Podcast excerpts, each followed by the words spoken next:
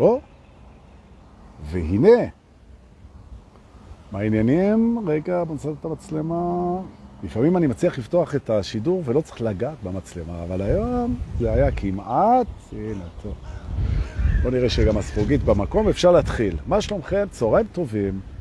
היום יום רביעי, התאריך שלושה במאי, הנה, הצליח לי, שלושה במאי 2023. אני דור פולס, ובאתי לספר לכם לפני השיעור שיהיה פה עוד מעט, שאתמול בערב במועדון השבר התכנסנו לחידוש העונה של המפגשים שלנו במועדון השבט בימי שלישי בערב פעם בשבועיים, אחרי פגרה ארוכה של כמה חודשים, והיה, היה אימא'לה.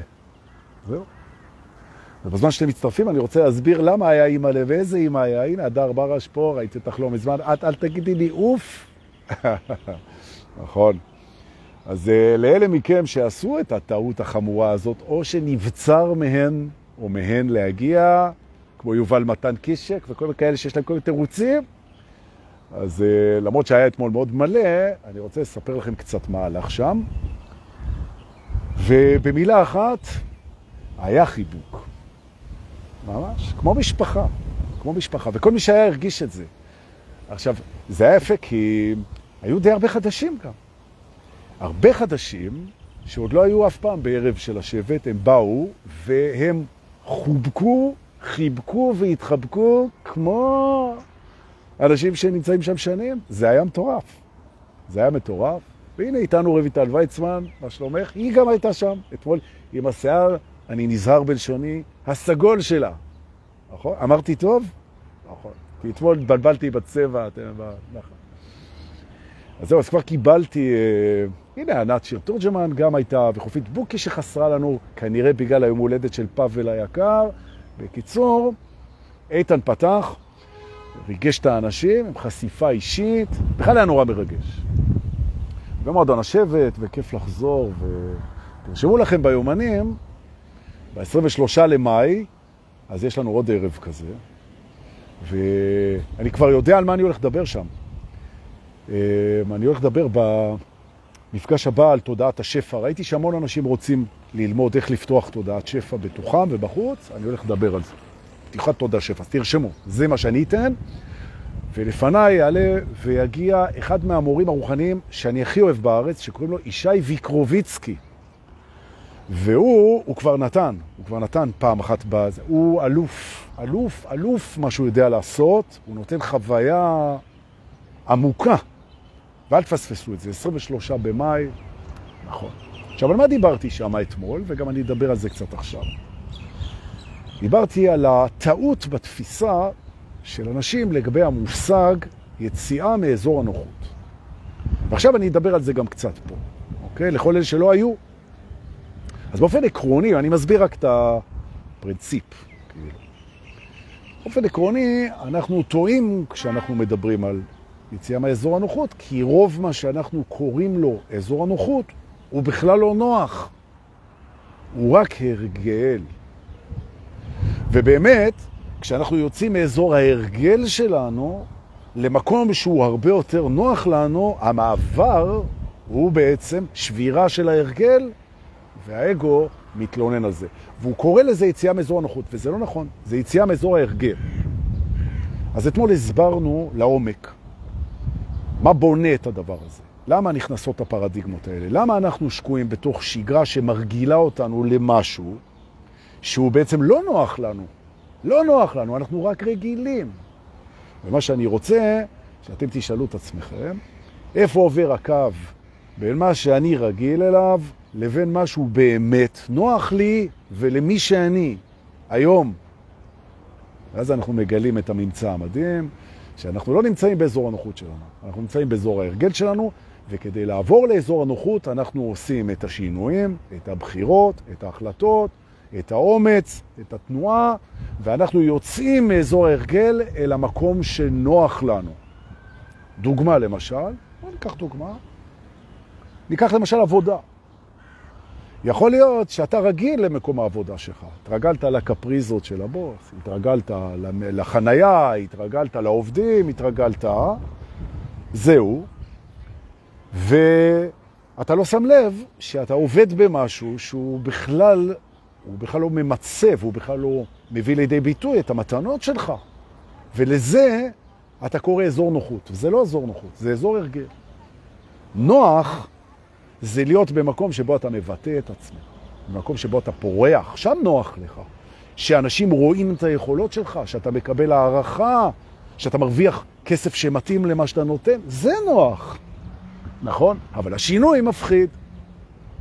וההתגברות על הפחד היא גדילה. ולהיות גדולים זה נוח. רק הגדילה היא... כן, אוקיי. עכשיו, הפואנטה לא נגמרת פה. הפואנטה זה שאנחנו כן יוצאים מאזור הנוחות שלנו, לא מאזור ההרגל. אתה אומר, אה... ואני אתמול דיברתי על זה איזה שעתיים.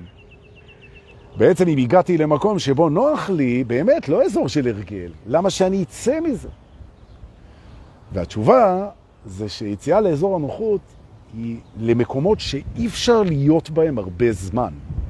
אה, התאהבות מטורפת, אה, מסע סופר אינטנסיבי, משהו סופר מאתגר, משהו מאוד קיצוני, עם הרבה צבע, עם הרבה אנרגיה, עם הרבה יכולת.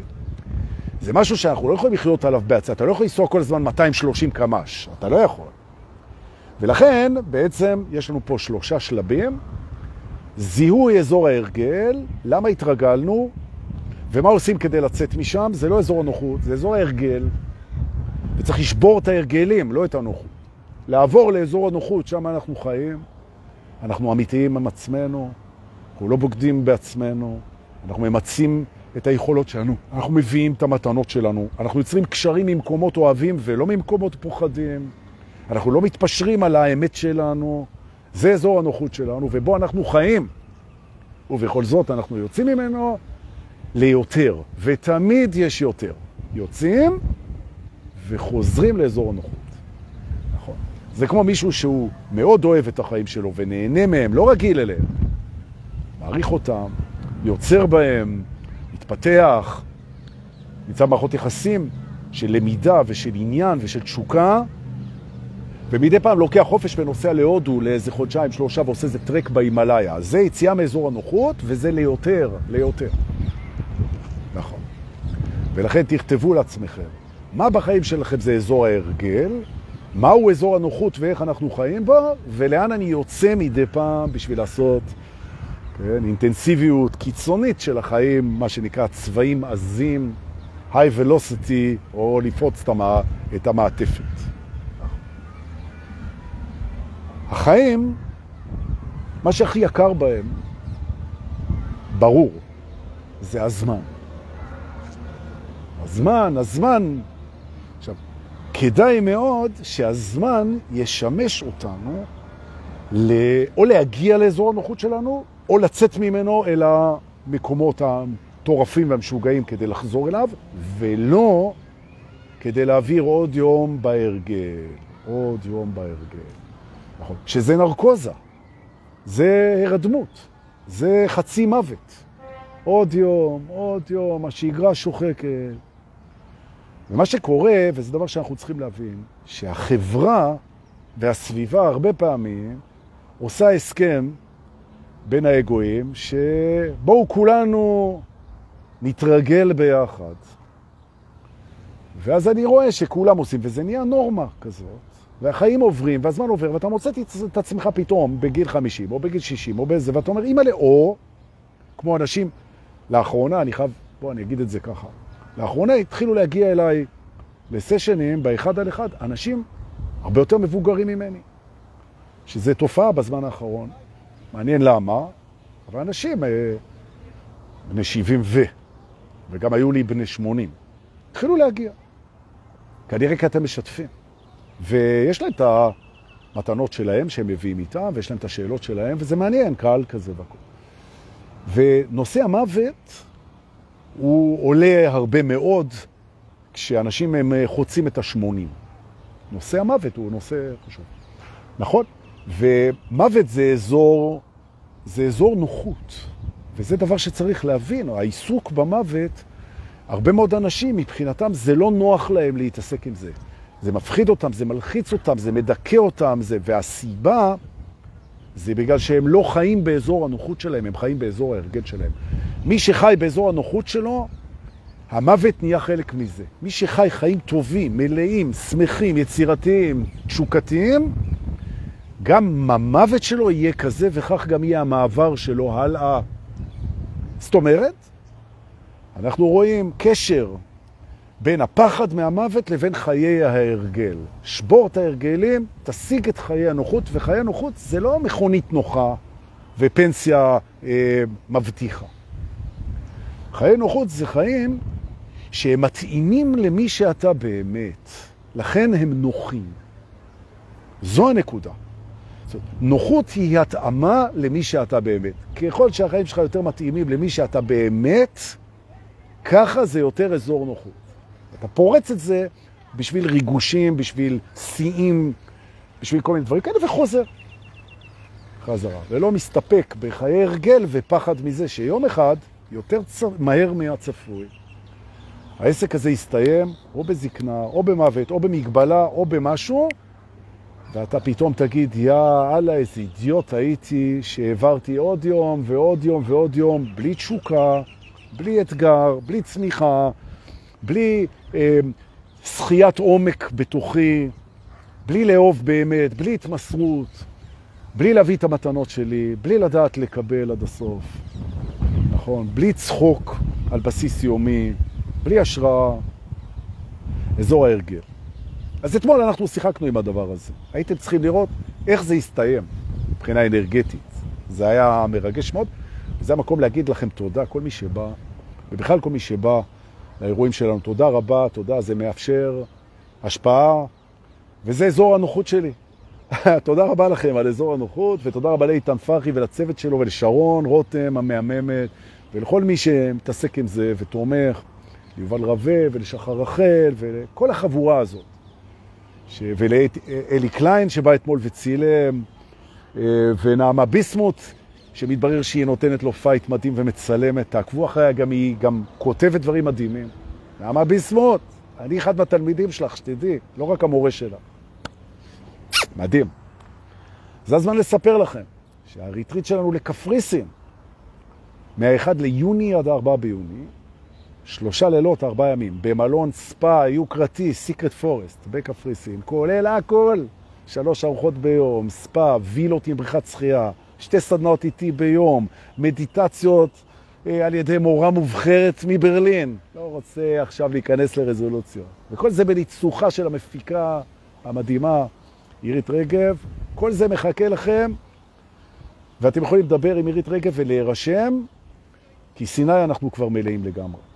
נכון. לשמחתי. אז אל תגידו שלא אמרנו, חוויה מטורפת. קפריסין, 1 עד 4 ביוני, כן? זה תכף מגיע. אם אתם רוצים את הפרטים של עירית, תכתבו לי, אני אשלח לכם את הטלפון, דברו איתי. אנחנו רוצים להגיד לכם תודה שבאתם היום. אני אעריך את זה אם תשתפו את זה. אם לא, אני אסלח לכם מראש. נדבר פעם על סליחה מראש גם. המשך יום מענג, חיבוקים ונשיקות. תודה רבה.